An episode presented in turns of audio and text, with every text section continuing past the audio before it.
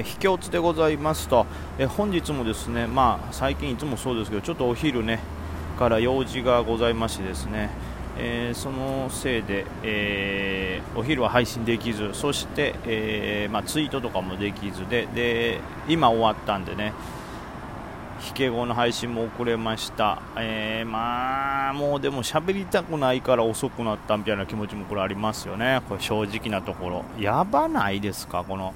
まあ、量指数ともに今日はやばいんですけど、やっぱ特にね、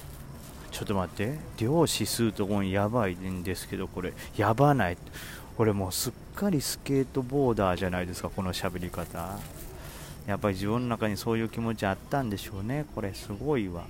いいねそんなことはどうでも、はい、今あの街中の雑踏の中の端っこにかキュッとなって今喋ってますけどね、はい。えー、まず日経平均の方がねな前の日から比べてめちゃくちゃ下げたってわけじゃないんですけど今朝ねめちゃくちゃ上がったところから下がってるからそのやっぱり落差、落胆が大きいのとやっぱりこの高値、朝の寄りからぶっ込んだ人はめちゃくちゃ食らったと思うんですよね。はい、まず昨日自体ねあの何下げかちょっとわからないと、まあ、その中の一つの理由がもしかしたらアフガニスタンのあの政権を、えー、タリバンが、まあ、握ったからじゃないかみたいなことになってるんですよね。でえー、まあ、それが懸念されているのか中国の景気減速なのかとか、まあ、いろんな要素、まあ、日本の、まあ、たこのデルタ枠が広がって、まあ、多分いろいろかかってると思うんですよね特にデルタ枠に関しては確実に広がっててね、えー、まあ、ニュージーランドがまた外国でもロックダウンされて、まあ、日本もこんなことしてて大丈夫かみたいなのがまず1個ありますよね。でさらに何でしたっけさっきも言いましたけど、えー、まあ、タリバンのがアフガニスタンを奪取したことで、まあ、反米が世界でもう1個広がるんじゃないかなというのとあとそれについてちょっと責められてるんですよね、バイデンさんがね。なので、えー、それを考えると例えばバイデンさんという政局がちょっと不安定になることに対する懸念もあるのかななんてことも思っております。まあ、いずれにしてもとにかく指数がね機能を下げてたんですよ、ただ、それから結構あのダウというか夜間の、えー、アメリカ時間では、まあ、乱高下はしたんですけど結構戻して終わってて。あこれは、えーまあ、一旦のショックは昨日で終わったんかなということで、えー、今朝始まって今度は今朝びっくりするほどのギャップアップからさらに上にぐんぐん伸びたからあ全然全然良かった良かったこれで懸念は払拭されたんやと思ったらそこからこのザラバ中にこの下げ幅ですからね。むしろまあ一旦上がったものが元に戻ってきたっていうのもありますし、えー、ザラバ中にあんなに崩れるのかっていうのもあってむしろこう懸念点が増したというかよりこう、うん、恐怖感が増した展開になってしまいましたね。でまあ、えー、日経平均だけでもそうなんですけどもっとやばいのがこの、えー、マザーズですよね。マザーズがマイナス2%ってもうまあ日経平均に当てはめたらいくらですか？マイナス5%ぐらい。だから日経平均のはいわゆる寄り高からのバンっていう下げなんですけどマザーズは寄り高もなくそのままずるずる下げていきましたからこれはまあ正直言ってかなりの恐怖感ですよね、今まさに、えー、このままいくとですね、えー、この前の安値この前の安値はもうとっくに割ってるから1040は。次はもう去年の夏場ぐらいにつけた、えー、950付近の、えー、ていうんですかねサポートライン。ここしかもうサポートラインが残されてないという感じなんですよね。で前はその言ってもそのサポートラインのちょっと手前で反発したりもしてたわけですよ、その、え、1040とかに関しても別に特にサポートラインない場所から反発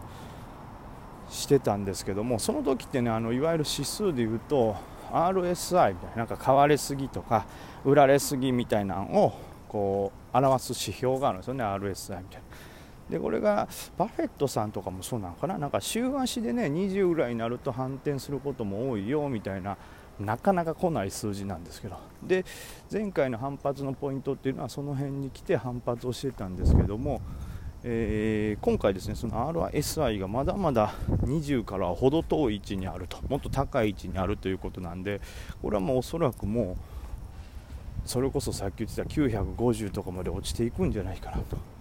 まあ、これがなかなか前となんで違うねんというと、まあ、途中にちょいちょい買いが入ったり売りが入ったり、まあ、売りがあるからこう下がっていくんですけどこれがずんとこう売り一方になると売られすぎみたいな指標になっていくんですけど途中でちょいちょいと買いが入ってうまく調整されてしまってるがゆえに売られすぎということになってないんですよね。そうなるといわゆるバケツリレーが起こるわけですからまたこれからマザーズはまだまだ下がってしまうんじゃないかなという懸念があるとで懸念があるからこそまたみんな買わないで買わないから、しびれを切らして売るという、まあ、悪循環にはなってしまっているのでそれを全部こう跳ね返すぐらいの強い買いリバウンドがないとなかなか空気は変わらないのかなと思っております。でそのリバウンドが起こるとしては、まあ、例えばサポートラインとかそういう買いが強くなりやすいポイントなんですけどもそれがま950ですからもう950というと今よりさらに50下5%下落ですからね今日の2%下落だけでももうめちゃくちゃ大変でしたからここから5%ね、まあ、1日で下げるわけではないでしょうけど数日とか何週間かかけて5%下げるとなるとなかなかのダメージだと思います。その中長期で特にマザーズ関連の銘柄をがっつり握ってたりすると結構なダメージを負うと思うんでこれはちょっとね、まあ、警戒とともに本当にポジションの再構築をね考えないかんという感じでしょうね。そのマザーズに寄せてる方は。今日全体で見るととにかく海運が強かったという感じですね、もうこれは誰が見ても分かりやすいと思うんですけども、はい。まあ、明らかに強かった、まあ、あの今今までだと、えー、高配当を発表した、えー、商船三井とか日本郵船みたいなところ、まあ、あと犬行船犬行船やって。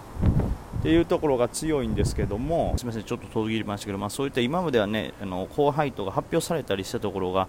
ね、特に上がってたんですけど、今日はそれ以外の小型の、まあ、最近、玉井商船もずっと上がってたんですけども、もう内海造船とかその単純に、えーと、海運だけでなくそれにつながる造船とかあとは杉村倉庫までちょっとマネ毛になったりとかね。で、まあ、海運でも明治海運これ何東海運東海運東海運か、まあ、そういったところまで小型までしっかり伸びてということで今までこうちょっと、えー、海運には資金来てるでって言っても大型だけだったのが一気に小型までバッと来たんでめちゃくちゃすごく盛り上がった感じになりましたね。でまあ、マザーズがこうスガーンと下がっているのもあっていろんな銘柄から海運にこう資金が逃げてきたという感じもあるかなと思います。はいまあ、ただ、これね、まあ、ここまでバって加熱感が出てしまうと、まあ、加熱感なのかどうか分かんない。まだ今日で終わりってわけではないですけど集まるところまた終焉も早いですからね。これでまたなんか